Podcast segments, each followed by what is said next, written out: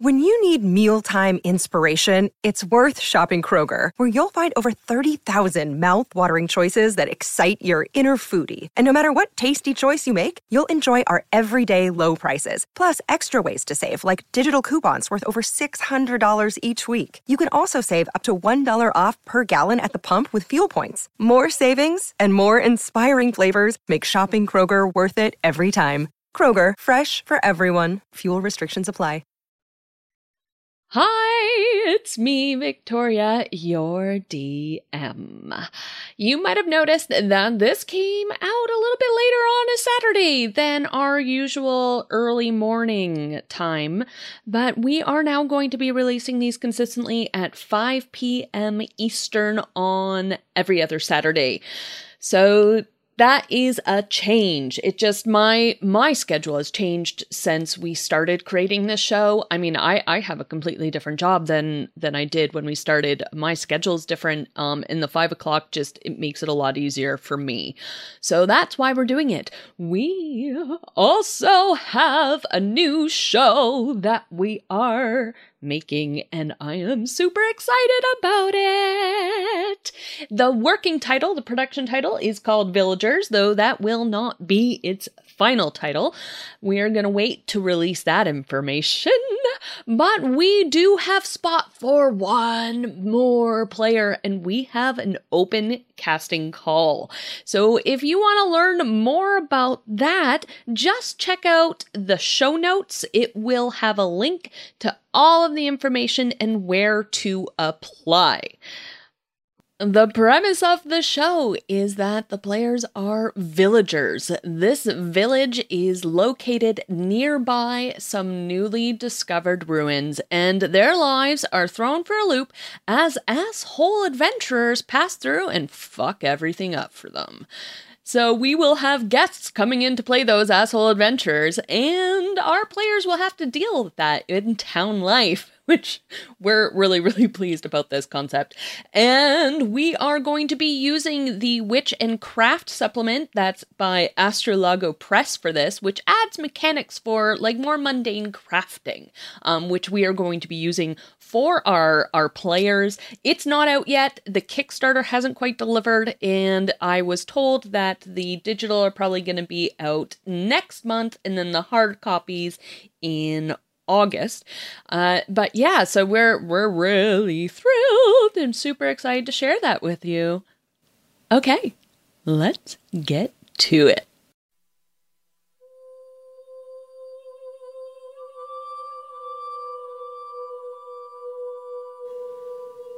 As Maypri and Lucky get up to their midnight adventures, Yllairies and Keilah have their own nocturnal experiences and reflect on the events of the day. Keilah. Keilah has some work to do.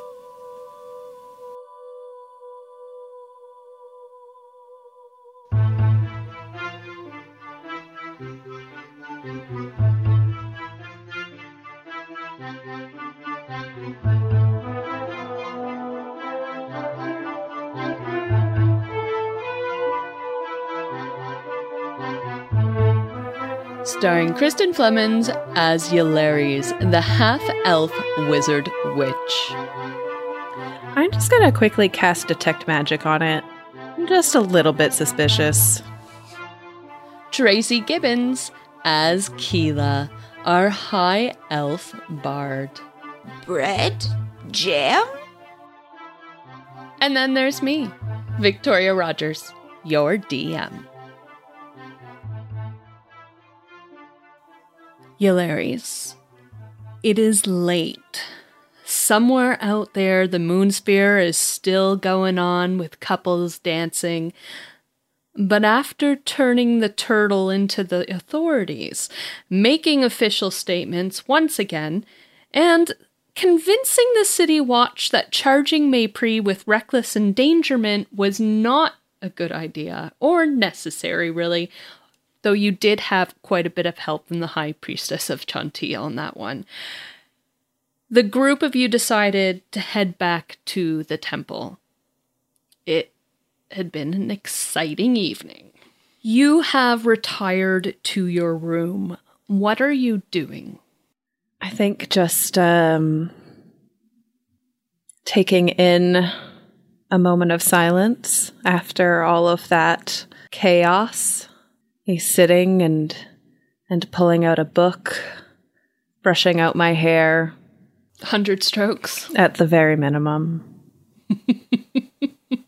Your hair is very fluffy. Sometimes it takes more after a hard day, you know? Mm-hmm. Yeah. What what book? Um, I think uh, one of the old uh, histories of Waterdeep. It's nice being back in the city, and I'm really, you know, feeling like being here.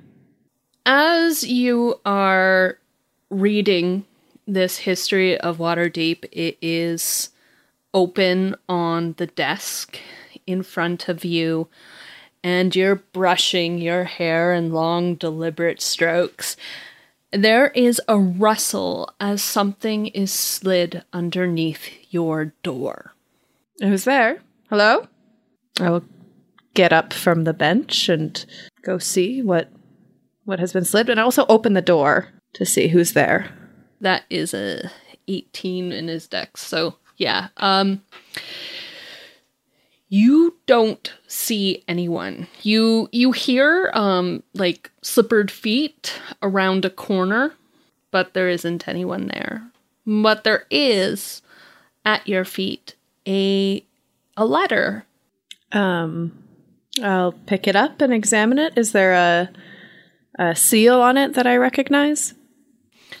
It is a piece of parchment that has been folded into 3 and then sealed with just plain beeswax. Okay. I'm just gonna quickly cast detect magic on it. I'm just a little bit suspicious. Okay. You you cast it. And what does that look like when you cast that on there? Um, I think it's just a, a couple words muttered under my breath and a snap, and uh, a sort of a just a brief shimmering of light that radiate blah, radiates out from me to like the uh, the thirty foot radius, and um, extra sparkles that that uh, cling to anything that is magical. You see it's not the letter itself because when you pick up that letter there's something a little lumpy inside of it. Um but some whatever's inside of that letter there is a faint golden aura about it. And this you know is abjuration. Interesting. I am intrigued. Um, I I will take it back to the desk and sit back down, and of course I have a letter opener with which I open all parchment. I don't just rip them open. I I have a tool for this. Uh, so very deliberately, I will crack the letter opener under the seal and open it with caution, but abjuration doesn't make me too anxious. When you unfold that piece of parchment, you see a letter, handwritten, um, and also a lock of hair that has been tied with a like a bow made out of like a, a leather, a thin leather strip at the top, holding it together. Okay.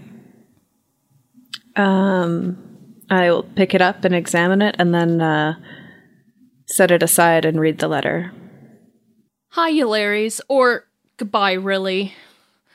I'm not very good at this sort of thing. Bronley is so so much better. At any rate, um, goodbye.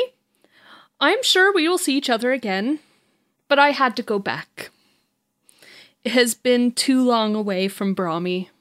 Here is a lock of his hair. I I took it before the battle just well, I took it and have kept it since. Perhaps it is time you had it. It has kept me safe. I left my notebook in my room. Perhaps my notes about doors will come in useful. Whenever you come back to Rashemen, your dad and I will be there. Kennethar.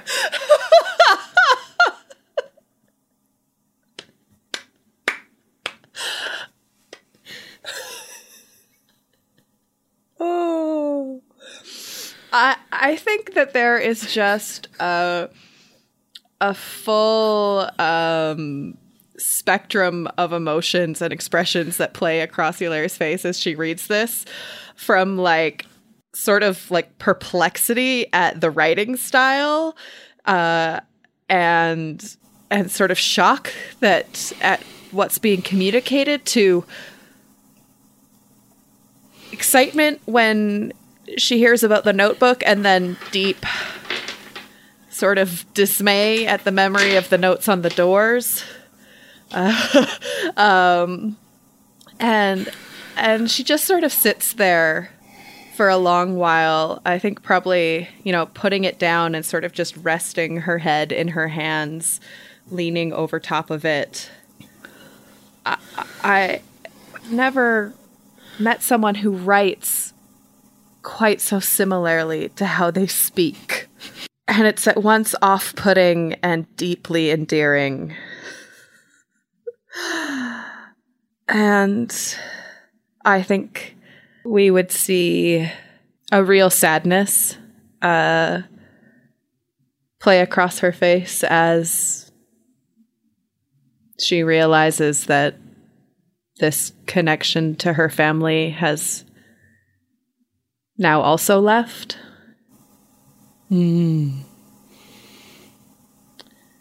And perhaps a hardening of the jaw of a little bit of anger, but she takes a deep breath and sort of squares her shoulders and picks up the lock of hair and finds a, a small um, suede pouch to tuck it in and, and ties it on her belt and folds up the letter and tucks it in the back of the book on Waterdeep's history.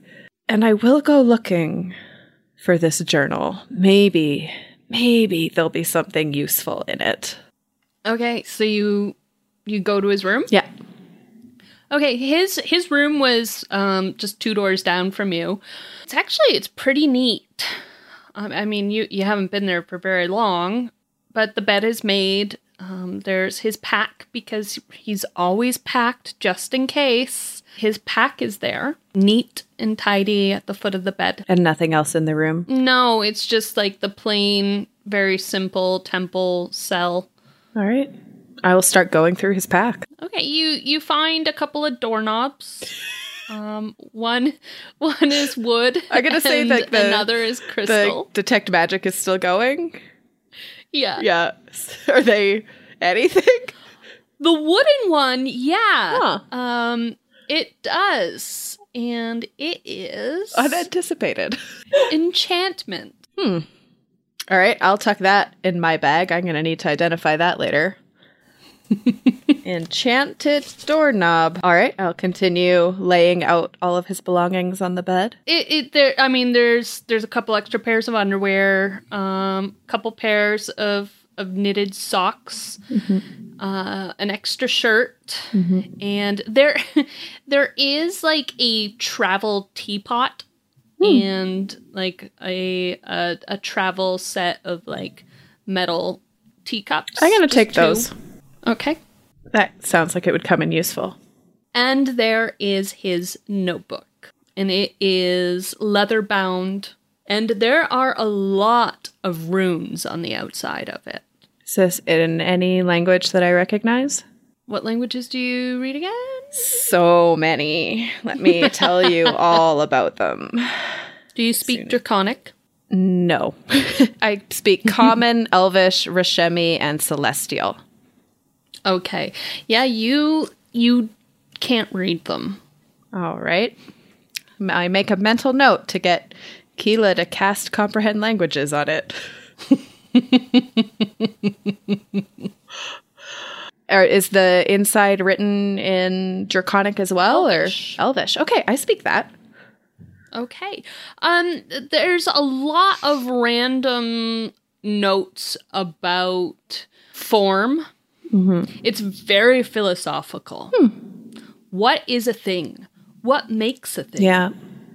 Where like what what planes does a thing exist in? Um he- he's he seems to be like really into that. Yeah.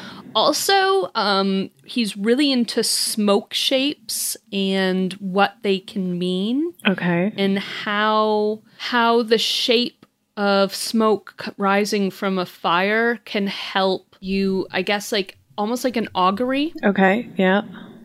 Um, there's a lot of that, and then there's a whole bunch of doorknob etchings Right.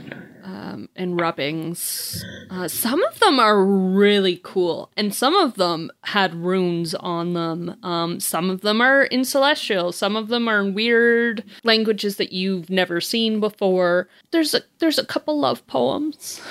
Oh. Um, a couple a couple journal entries, you know, about how he misses Bronlee um, and Mrs. Rashemen. His hopes and dreams for a future. I think at first in the journal entries, like I'm really interested in the philosophical stuff, even if like the smoke shape thing isn't necessarily completely up my alley. Like I'm interested in the concepts here. Um, I start to feel a little bit bad reading the journal entries, but I don't stop, and I definitely start looking for any references to myself at all.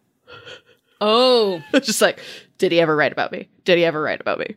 You come to an entry and it is dated some months before. Like this, it's from when you originally came to the Vermiani stronghold. Hmm.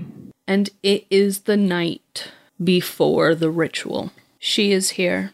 He hasn't said anything, but I know he's rattled. I'm not sure if it's joy or sadness, maybe a mix of both. I'm not sure if this is a good thing or not, but if it means he can be free, then I guess it's worth it.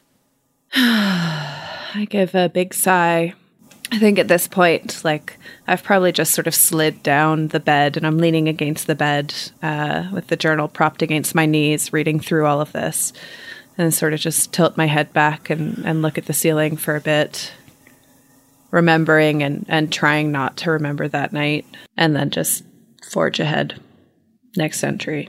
I think I know what it is, Eular's eyes get really big. but I can't be sure. We have to go to the old the old temple up in the mountains. Then I'll be sure. I know Brunley suspects as well. yeah, I'm just like reading these things as fast as I can. you you get it's fractured um because it was a very eventful time so it jumps around and there are gaps of happenings because he could go like a week without writing. And he doesn't spend a lot of time going on about what happened in those times. It's just talking about what's happening in the now. So so you get um, a journal entry from him in the shadow plane and then you don't hear from him until he is on the road from Erling to to the battle. How he got to Erling from the shadow plane, you it, it doesn't say. He's just there. So there's a lot of jumps and gaps. There is a lot of him questioning whether he is selfish or not for being thankful that he has Bronlee free. Meanwhile, his entire country is now at war mm-hmm. because of this selfishness, and he's very torn. I think the the cut on my hand, the scar aches a little bit. And once I flip through all of this, I I think I will just focus in on the doorknob and the door classification from when we were in uh, Sigil. Uh, just try and clear my head and also see if there ev- ever was anything actually interesting or useful in here. He seems to be, he knows there's a pattern with these doors in Sigil. Mm-hmm. That are are are run by the Lady of Pain. There is a pattern, and he's he knows it. He can spot glimpses of it, but he can't put it all together. Mm-hmm. And he's frustrated. There's also a really good cupcake recipe. Okay, I'll I'll put a little bookmark in that. Maybe get somebody else to make it for me. Yeah, you you have you have a companion who has a great butter spoon. Yeah. Oh, great. Oh, the butter spoon. Um, yeah, you know, I think I'll spend most of the night just going over these door patterns that uh, that he has devised and sort of writing them out myself and see if I can uh, find any more insight out of them. Basically, spend my night with Kenethar, even though I can't spend my night with Kenethar. Keilah. It is night, and as Maypri says, it is either late or early, depending on your perspective. Everyone has gone to bed. You are alone in your room. And it's like a cell. It's very small. There's about three feet of space for you to walk in between the bedside and the opposite wall. You know that from your upbringing, it is a lunar hallowing. This is a night when, if you were to meditate and join almost like a collective meditation, Sehanine, the, the goddess of dreams and mystery, she will bring all of you together and you can all join minds as one. I don't know if I want to share my mind with anybody right now because everything that just happened with my I just went through this experience where I found the bagpipes. I'm in the process of attempting to process because I'm so torn because I found this thing that I wanted, but at the same time it felt so empty because I knew that it's in the end the bagpipes are something that I wanted, but they're just an object. They're they're not the person who owned them. They're not the person that I wanted. And on top of that, so many people people died because of these and there's so much more going on to them and I I can't itemize what to do with this object that I have a deep personal connection with that I feel like my personal connection is severing and they're starting to belong to something so much bigger than me. So I'm I think that I I maybe tried to meditate for 5 whole minutes and it didn't work out and uh, I just want to splash my face with some water and, and walk around the temple a little bit. Okay. You exit your cell and it opens up into a big common room. You see, there's probably a solid 10 other doors to small cells like yours um, that lead out to this common shared area. It's just, it's a small sit- seating area. There's a fireplace. And then from there, there is a door that leads out into the courtyard of the temple. I want to make my way to the courtyard. I want to see the full moon. Okay. You step out of the room into a like archway. There's like a portico off of the walls, the wall of doors. And it then from underneath that portico you step out into the moonlight. The the clouds from the storm earlier have blown over and the the night's moon is full and the stars shine down upon you. There is a great oak tree in the center of this courtyard and there are benches and it's beautifully landscaped with hedgerows um, that block off different areas for seating and meditation. I want to sit at the base of the oak tree with my back to it so I can spend some time looking at the stars and the moon and just try and compartmentalize everything that I'm feeling and try and sort through everything that happened, especially today, but really I had I just have a lot to think over in general.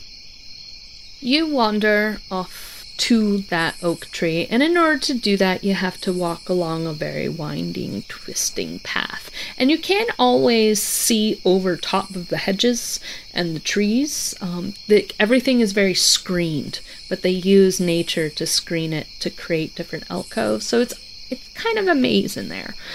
But you you walk in the general. It's not intended to be a maze so it's easy to navigate and make your way there. And as you can as you're walking you can hear murmurs of people talking in different different alcoves. Um, there's you know quiet sounds of people conversing.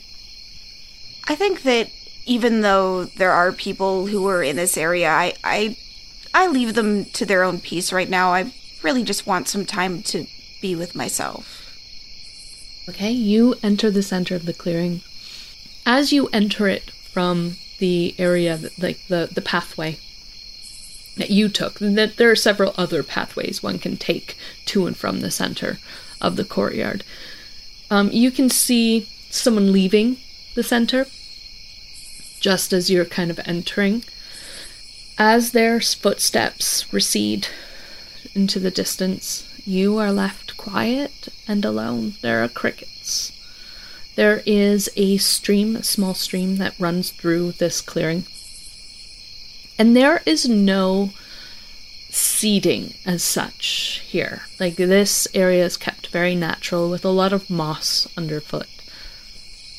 I think that that I like that it's kept natural and it's been we've kind of been going a lot into towns and cities and haven't been spending as much time near trees and moss. So I want to sit near the base of the oak tree and maybe find a bit of moss to just put my hand on just so I can kind of feel it squish beneath my palm and and take in the smells the smells around me and the smells of the trees. Yeah, so it's autumn, so it is there's a bit of that chill in the air, just a hint of it. It, it hasn't gotten super cold yet. Um, and the the leaves are starting to turn of this oak tree. There's there's yellows and reds and oranges and greens to various shades of. It smells a little wet because of the earlier rain. It's got that wet, earthy scent, but there's also the scent of late fall flowers and incense even coming out from the chapel. Once I get into this area and get to feel a little bit separated from everything that's happening, when I went on a walk, I first thought to myself that I need some time to to process and think and let all these thoughts flow through my mind. But I think once I get here and actually am surrounded by these these colors, these smells, I find my thoughts actually quieting a little bit and I start to focus on on all of these different senses and try and try and focus my energy on that so I can instead of actually processing just not think about it for a few minutes. Are you diaphragmatic breathing? Yeah, yes, I am. I, I don't think that I really fully intend to, but it just starts to happen. Your diaphragm fills and contracts as you focus and just focus on nothing. You just focus on your breath and you focus on the scents and the sounds of the crickets the soft murmuring of people. You hear a shuffle as someone hurries by somewhere close by in robes, and your mind stills. You are meditating. And even though I do meditate every night, I think that for the first time in a while, it's actually feeling a little bit restful. I feel like previously when I've been meditating, it's been more of a time to let everything just roll through my mind, review the day, and, and almost watch it like a movie reel again. But here, it's it's actually fulfilling the purpose of meditation to to try and clear my mind a little bit rather than refill it with everything that it's already filled with. You can feel the dampness of the earth begin to soak through your breeches. And but it, it's not a lot. Just that cool, wet moss beneath your knees. There's a bit of a breeze. The, the, the air is still thick with smoke. Uh, well, not as thick as the smoke, but it, their smoke is still there. But you also have the night scent coming in off the ocean. As you rest, as you find peace, I need you to give me a wisdom saving throw, please. Oh boy, okay. That's a seven. Suddenly, there is another voice. Another, not a voice, uh, th- suddenly, there is another thought. And it too is at peace. but it's it's different from your peace. There's something a bit more earthy about it. But it's another presence. I think that makes me open my eyes. And you sit in the center of the courtyard of the Temple of Chauntea in Waterdeep. Can I see anything different around me? No. After giving the area like a good sweeping glance, I'm going to close my eyes and, and try and resume my restfulness. Kind of like maybe wrinkling my nose a little bit, like, how dare that thing, whatever it was, disturb my actual moment of peace? And are you able to manage to calm down after that? Do you think Keilah would be able to? Not not fully. Maybe maybe a little bit. You know, she is gonna resume her breathing and everything, but that that same piece as before isn't quite there. And I think Okay. that hearing a sound reminds her that there there are other people around. She's not truly alone here, and she can't fully let down her defenses. Even in spite of the fact that her other senses are telling her that it's okay. Okay. Then, in that case, give me another roll. Add your wisdom modifier, but you're at disadvantage. That will be an eight. Mm-hmm. You don't find that piece again. No, I think that I'm reminded of the world out there again. Suddenly I think that the smells are maybe a little bit a little bit too intense. I think that being disturbed makes, you know, the earthiness a little bit cloying and uh I want to stand up and start to make my way back to somewhere. I don't really know where yet. I just am ready to leave this spot now. Okay, so you wander. Yeah, back through the maze. You hear almost like the sound of a faint symphony, just or harp and bells, just play for like a brief one and a half seconds. And the air feels like it shimmers around you. And then everything is back to where it was. Was the sound coming from a specific direction or was it like very close to me? Um, it was it was close to you, but it, it's like it was behind some like a screen of vegetation. That that definitely stops my walking and I can I part this like vegetative screen or is it really dense? Um, I think there are some trellises there that there are vines and stuff growing on. So it would be difficult to get through, but you could kind of peek through. Yeah, I want to I want to peek through see if I see anything on the other side. You see an area with a bench. I want to try and see if I can sort my way through the maze to try and get back to that area. Okay, yeah, you can. I mean, you, you it, like I said, it's, It's not that disorienting. It's not really a maze. It's not Yeah. there to like make you confused. Yeah. It's just like you don't walk from point A to point B in a straight line. It meanders. Yeah, in that case I want to meander my way over to that area and to the bench. Yeah, it's a stone bench. There's um some berry bushes around it. Uh, and you're you're actually at this point there's um there's a birch tree overhead. Uh, there's a cluster of three of them. They've lost half their leaves already. Can I do a survival check to see if they're edible berries? Yes, you can. That's a 10. Uh, you're not sure what they are. Okay, I'm probably not best to not eat them. I want to just take a slow walk around the area, see if I can maybe hear any music again or see anything that's out of place. Not really. I mean, there was someone here. There's some leaves that have been shuffled. Um, but no, it's just an empty alcove.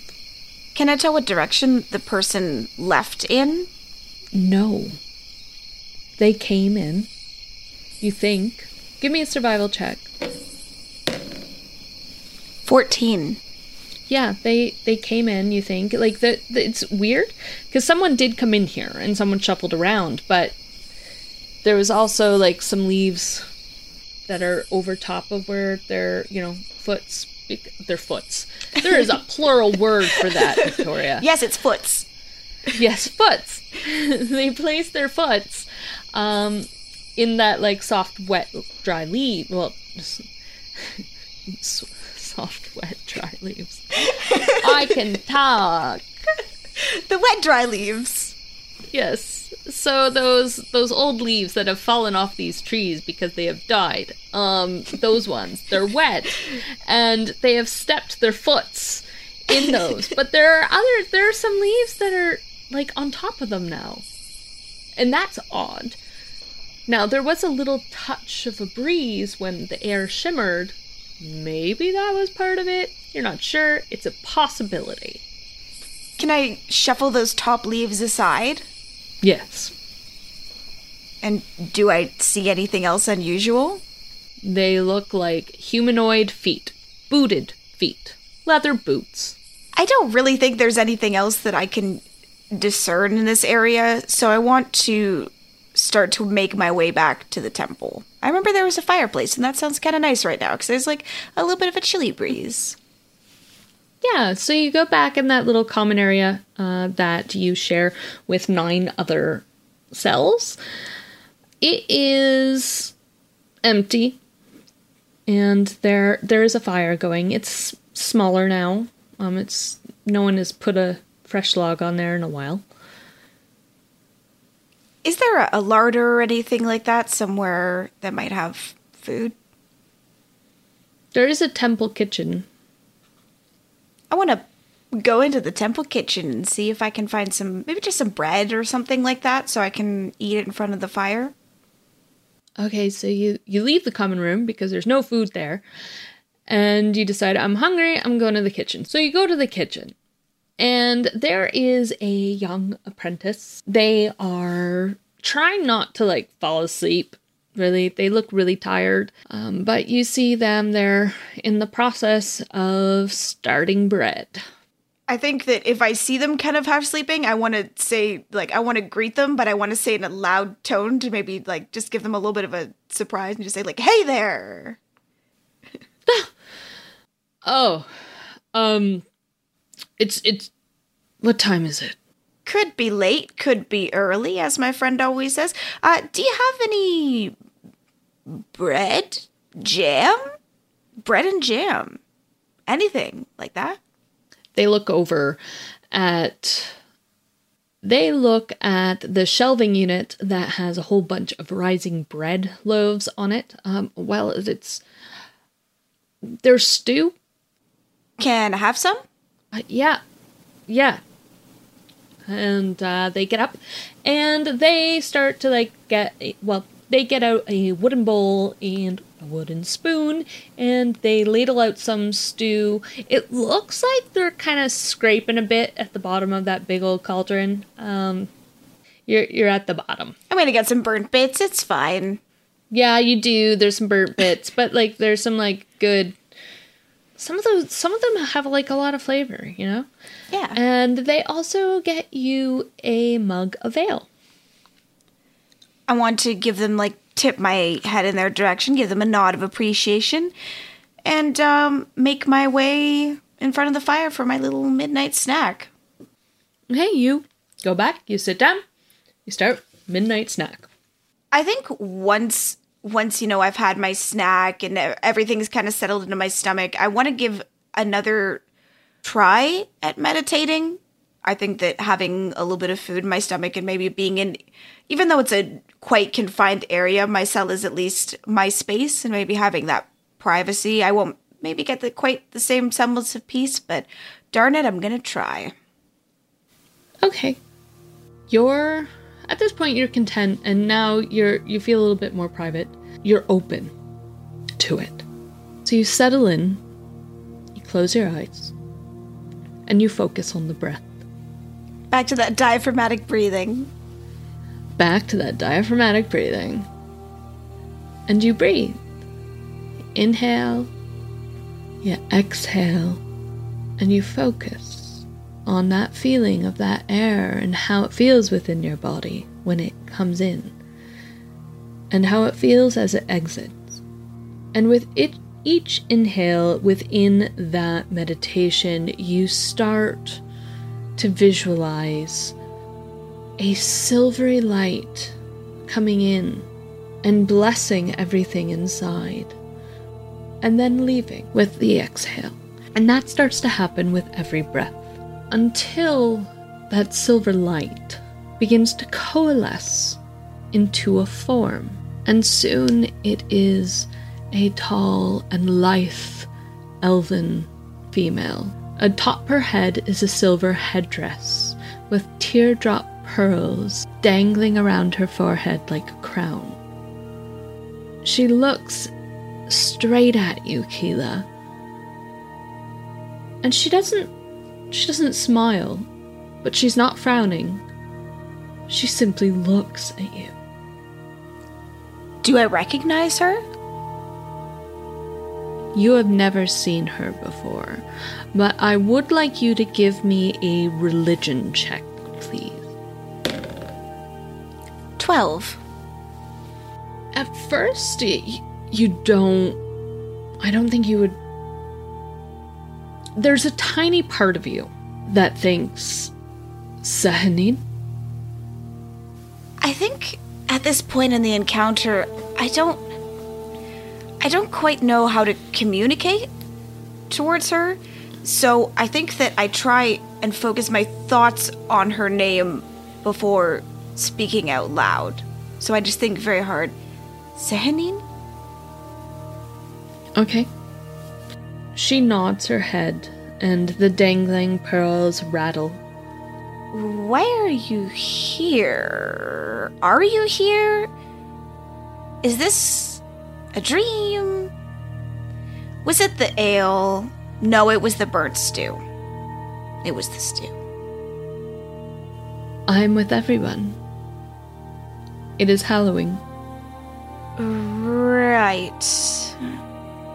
Well, I'm kind of like racking through and, and, and trying to remember what I know about the significance of this night and and what she has to offer me because I don't I still don't know if I truly believe if there's anything if she's there. She reads all of that. Your ring. Come visit me. Where? The Crescent Grove, of course. Is that where I literally just was? Give me another religion check. That's a 7. I'm rolling great. yeah, you you really don't know what the Crescent Grove is. You did not listen to your father as much as he wished you had. Yeah, that sounds like me. Um, do you, do you have a, a map? Your ring, Keilah. Oh, And she plucks a pearl from her headdress and holds it out to you between her index finger and thumb. I want to reach for it, and when I do, can I feel her? Yes. Her touch is like a cool stream. It is like the light of stars shining down upon you. It is lips brushing against your cheek. I think that actually feeling her is a bit discomforting because up until that point I was just thinking, you know, it's a it's a dream, it's bad food, who knows, but feeling a corporeal something, especially something so distinctive definitely shocks me and I open my eyes.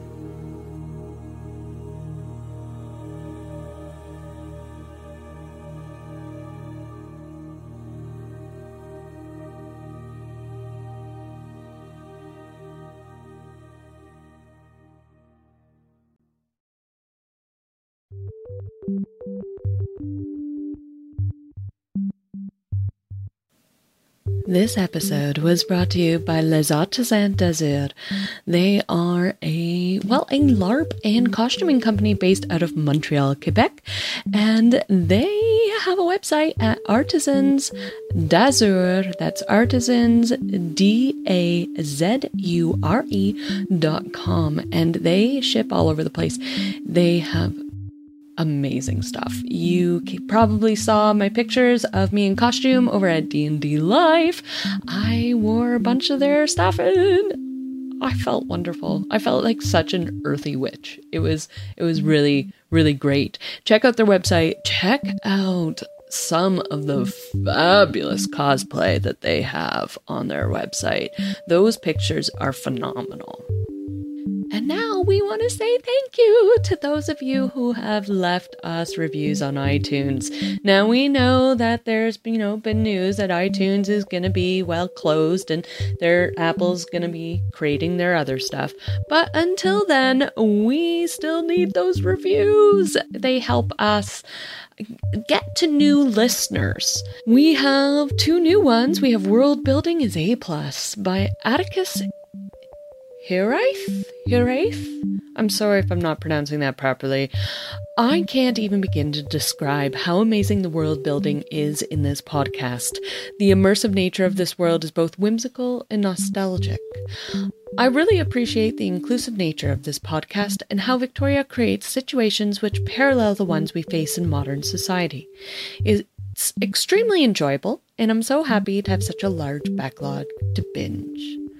Yay! Well, I hope you get through that backlog and get up to our new stuff. And welcome to the Broad Squad, Atticus. And we have Killing It, Y'all by Celestial8227. The Broadswords is a fantastic show that is just getting better all the time.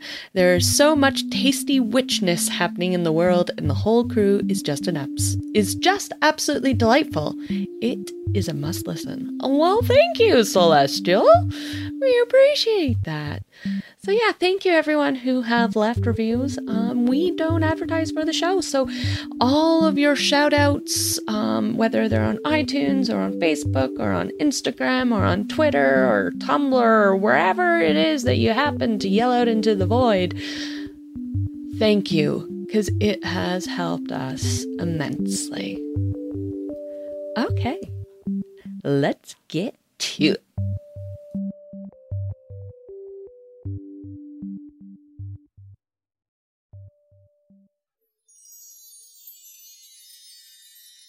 You come to in your cell with a teardrop pearl in your fingers. The sight of the pearl and the feeling of it really just, just surprises me. And I think that a lot of these encounters that we've had with God so far, I I've tried to kind of play off as, you know, maybe I'm dreaming or this can't be real. It's a God. But having this real tangible thing in my hand makes it so much more real. So I'm holding on to this this teardrop pearl in my hand and I, I kind of want to turn it and look at it from all sides while thinking to myself, Crescent Grove, what is this what is this Crescent Grove that she was talking about? And after a moment, I kind of just shrug my shoulders, put my fingers on my ring, and think of Crescent Grove. You're still holding the pearl? Yes.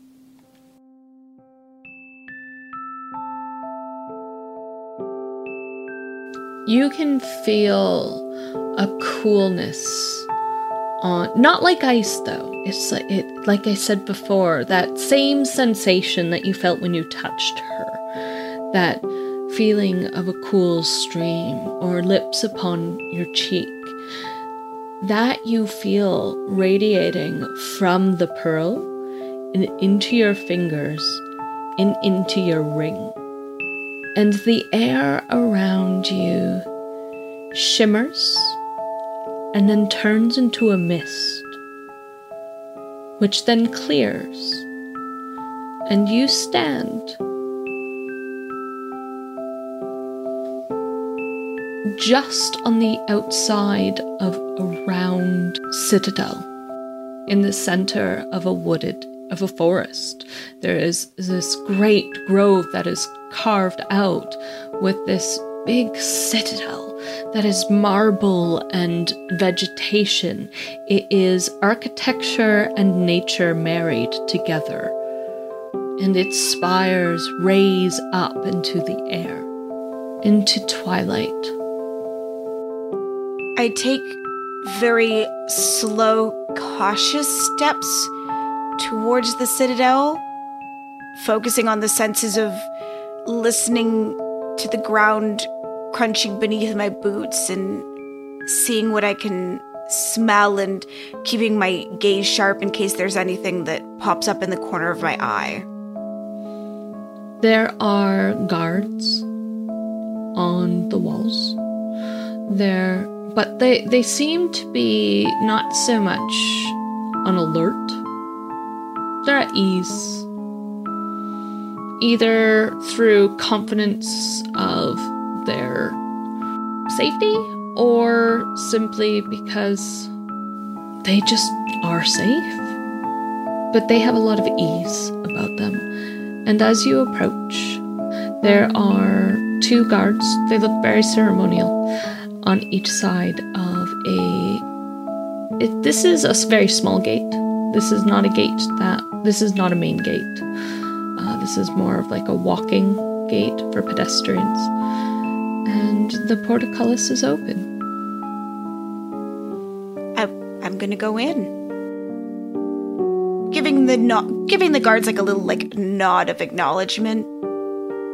And they greet you in Elven. Good night. I respond back in Elven, and it almost feels a little bit thick on my tongue speaking Elven because I've been speaking Common so much. It's been a long time. They don't comment on that. And you pass through the marble arches and come through uh, between the two roots of a massive tree and into a courtyard. And this is the courtyard. It's a smaller courtyard, but it's still quite large. But you can tell because this is a, a smaller entrance. Um, this courtyard it was not intended for horses or anything like that and there are is a short staircase leading up to a big double door leading into the citadel. And again, there are more guards standing there. However, there's a one of the double doors is open. I go through the double doors and I want to take a note from the guards that I first entered and say good night in Elven to the guards that I pass and they nod and say good night to you. And when you step in, you step into this large vaulted hall. There are branches reaching out and marble ta- towers and tapestries hanging. And an elven woman approaches you briskly. She wears a white dress her pale hair is tied back in a loose braid. Keilah. Yes? She awaits. This way. I'm gonna follow her. I mean, I've gotten this far with whatever this is. I might as well.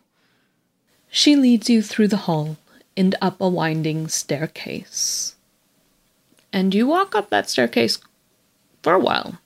Probably feels like five floors and you come out atop a spire, and there is a beautiful garden with a fountain in the center.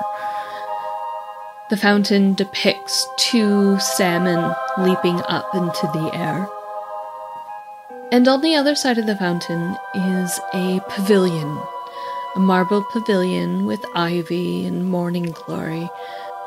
And seated on that pavilion in a intricately carved wooden chair that has been draped in gorgeous tapestries for, for warmth and comfort sits Sehanine in her silver headdress and teardrop pearls. Does she look different from when I saw her before? Is she more corporeal? No, she looks the same. I'm gonna make my way past the fountain and towards her because she's the reason I'm here. She wanted me here for some reason. If all else, my curiosity needs to know. You doubt me. It's not just you, it's a God thing. My lover and I created the gods. So it's me. But that is neither here nor there. And she raises uh, from her throne. And she steps down two steps towards you. And she reaches out for your hand. I raise towards her the hand with the ring. I think at this point, I don't know whether she has any interest in me or just my ring, but I have a pretty good feeling that's what she wants. I made this. Did you put it there too? No. That was Bahamut's doing. Ah. Why? Because we knew that this would happen, and we needed people. You knew that what would happen? The betrayer. It was only a matter of time before it was freed. So you know that I kind of had something to do with that, but you still gave me this. It was you or someone else. So why did you bring me here? Because you would not talk to me there. That's yeah, that's fair. All right. So what what do you want to talk about? If you are to succeed, you must have a clear mind. Know, that's okay. A bit of a challenge, but okay. Any suggestions on that? Countless. I'll take one. She smiles. It's just a quirk of the corner of her mouth, tugs upwards. Come. And she turns, and it's a very graceful turn, and her robe kind of glides uh, in the movement behind her. And she begins to walk through an archway leading out of this throne room. When I follow her, I think that I'm also trying to be as graceful as I can possibly be. well, you know, you're pretty graceful. Your your dex is pretty high. It's true. I think that I look so I think good. yeah, I think your de- default gracefulness is very graceful. I like that. So you go out gracefully following her and she leads you into like an antechamber and the the stream that went through her throne room goes through it almost like must have dipped underneath the wall and come out again in into a calm pool in this antechamber. And next to that pool are two small cushions. And that's really all that is in this room other than a small table with a a marble a carved marble um, like incense bowl. And she lights some incense from a candle and settles down in a kneeling position on one of the cushions that face the pool. I want to kneel down next to her and look very openly at her face. Can I can I ask you can I ask you something? Why why me? I mean, I know that, you know, Maypri, she was chosen by the Stag Lord, and I know that Yllairies everything that happened with her family, and she just got, she's got some sort of power. Both of them have some sort of powers that I don't really understand, but I don't really understand my place in this, and everybody just kind of always dismisses me, and I'm pretty sure the only reason I'm here is because I'm searching for a magical item, but it could be it could be anybody. Many people were searching for those bagpipes for a while, but why me? It takes all kinds. And it also takes different people to work together. Everyone has something to offer. Everyone has something unique. I think I'm still sorting out what I have to offer. I think you'll find most people are. Life is mysterious to everyone, whether you're mortal or immortal. No one really knows it, but we can try, and we can work towards an understanding. And you and I, from the sheer nature of us, have an easier time of it than those who do not. As long as we contemplate and meditate and ensure that we are at one with everything around us, we can begin to unravel those mysteries. Okay. Um I have a hard time when I meditate because it just feels like my my thoughts are just I can't stop them. It's they just just go. Always. And that's natural.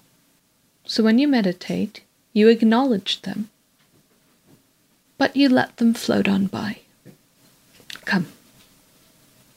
Watch the pond. See how the light of the candles flicker upon its surface. And I do.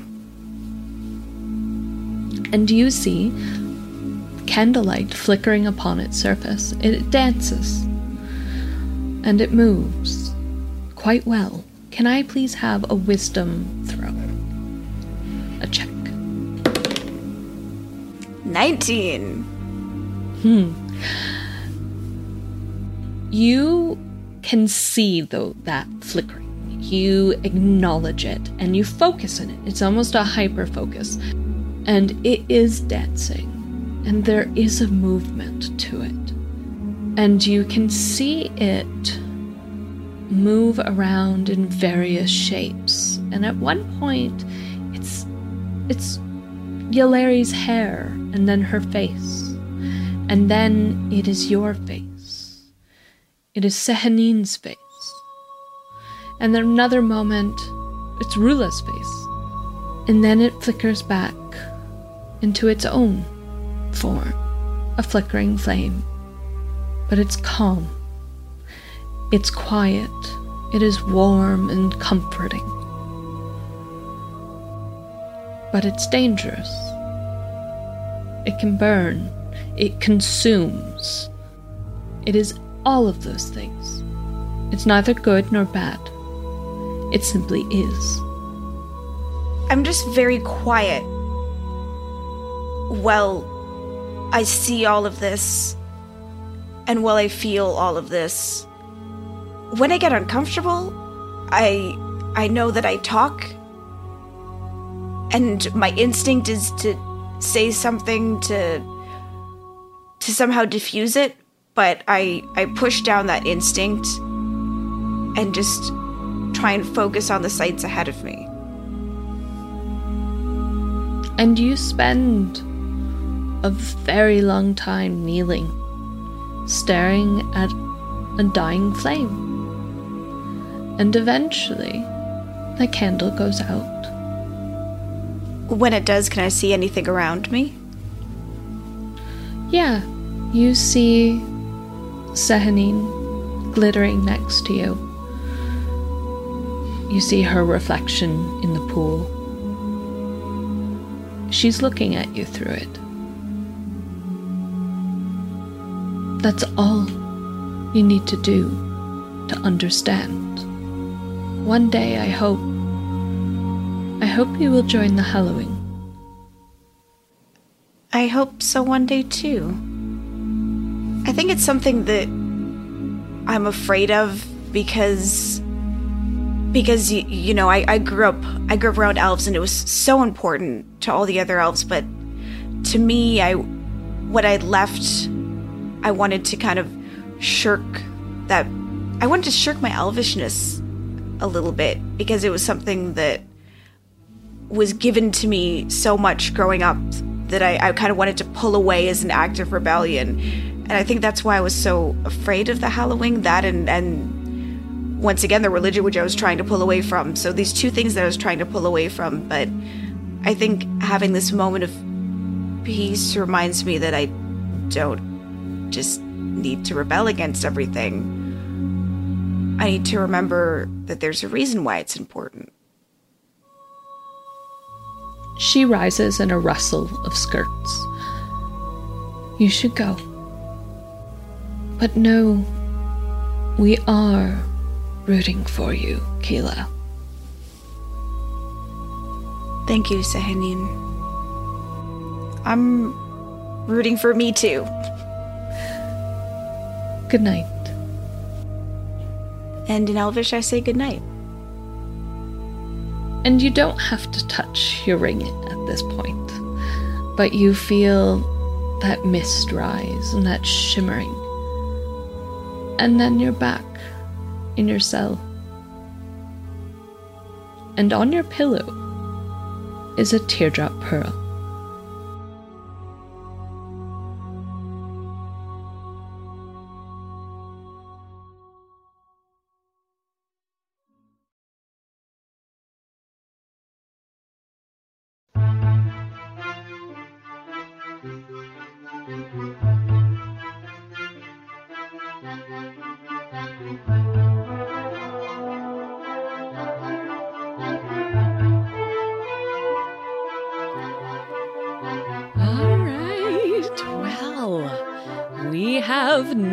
Episode. That will be June 22nd. We have guest Chelsea Stark of The Polygon Show. We're really excited. She was so much fun to play with, and we really want to have her back. Yes, we do. We must have her back. And don't forget our live show. It is at Gen Con. Just search using uh, One Shot Podcast Network and it will come up. We love to see you there. See you next time.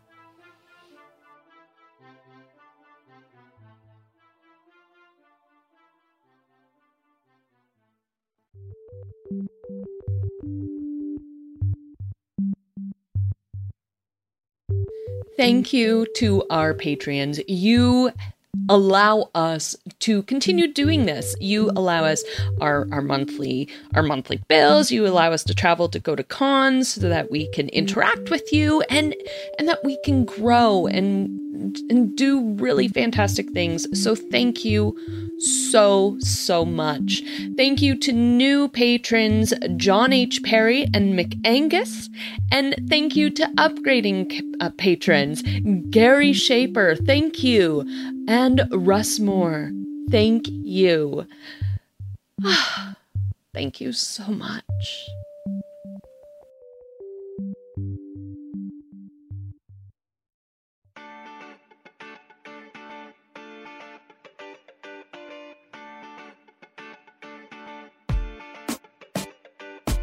Total Party Kill is a weekly live Twitch stream where John Patrick Cohen, Eddie Clinker, and James Dugan play through Cephalofair Games Gloomhaven. Join them in the stream to play along the action and interact with a constantly changing cast of characters and special guests. Or watch them after the fact on the One Shot YouTube channel. TPK airs Thursdays at 7 p.m. Central Time at twitch.tv slash one shot RPG.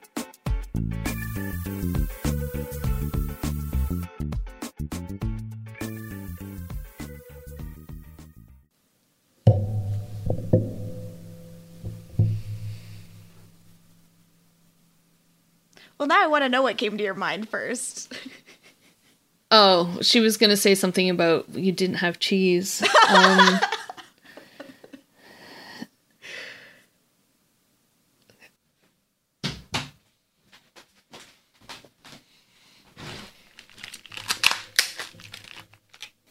look, what happened?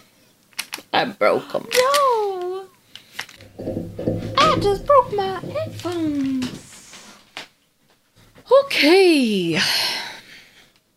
Using Kevin's. It's good that you had some spare pairs so close. Yeah, that is very nice. Now I have to get new headphones. Okay. You open your eyes, and you're seated in the common room. The fire is low. But in your hands is a teardrop pearl. I'm definitely feeling really uncomfortable at this point because I, I, think that sometimes I dismiss these encounters that we have with gods as as dreams or or at least I'm attempting to dismiss them. But having this real tangible thing and also I did not fall asleep in the common room is uh making me very wary. Oh wait, you didn't? I thought I went to my cell. Where did you go? Yeah. Oh, you went to your cell. I'm sorry. That's I missed that.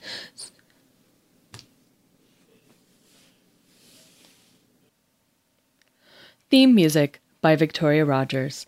Other music is by Kevin MacLeod of Incompetech.com. Songs used were Arcadia, Comfortable Mystery, Garden Music, Heart of Nowhere, Cottages, Ritual, Shores of Avalon, Soaring, and Funkorama. The Fable and Folly Network, where fiction producers flourish.